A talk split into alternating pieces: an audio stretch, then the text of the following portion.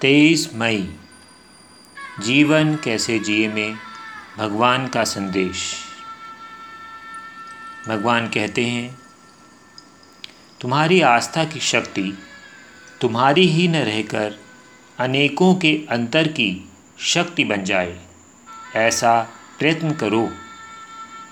तुम्हारी ही आस्था अगर कमज़ोर हो गई, तब अन्यों को प्रेरणा दे सकने वाले तो शब्द भी नहीं होंगे तुम्हारे पास। तुम्हें अपने कर्म का भार सौंपा है मैंने। यह कर्म करना तुम्हारा अपना कर्तव्य भी है, धर्म भी।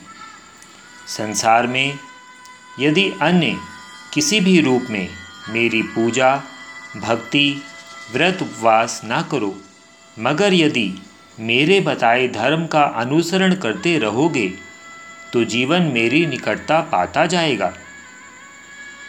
संसार के लिए जीते हुए भी मेरे लिए जी सकते हो, कर्म भी कर सकते हो, और तुम्हें इसी तरह संसार में रहने का तो आदेश भी दिया है मैंने।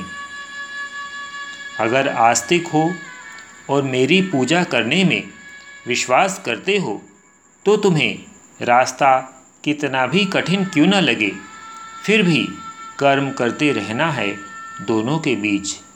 कहीं पर भी रास्ता मुश्किल नहीं होगा।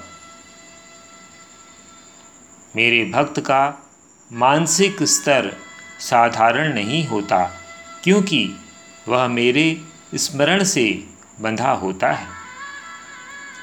इसी नाम का संचय लेकर बढ़ो, जीवन मेरा दर्शन पा जाएगा। ओ शिवा हरि।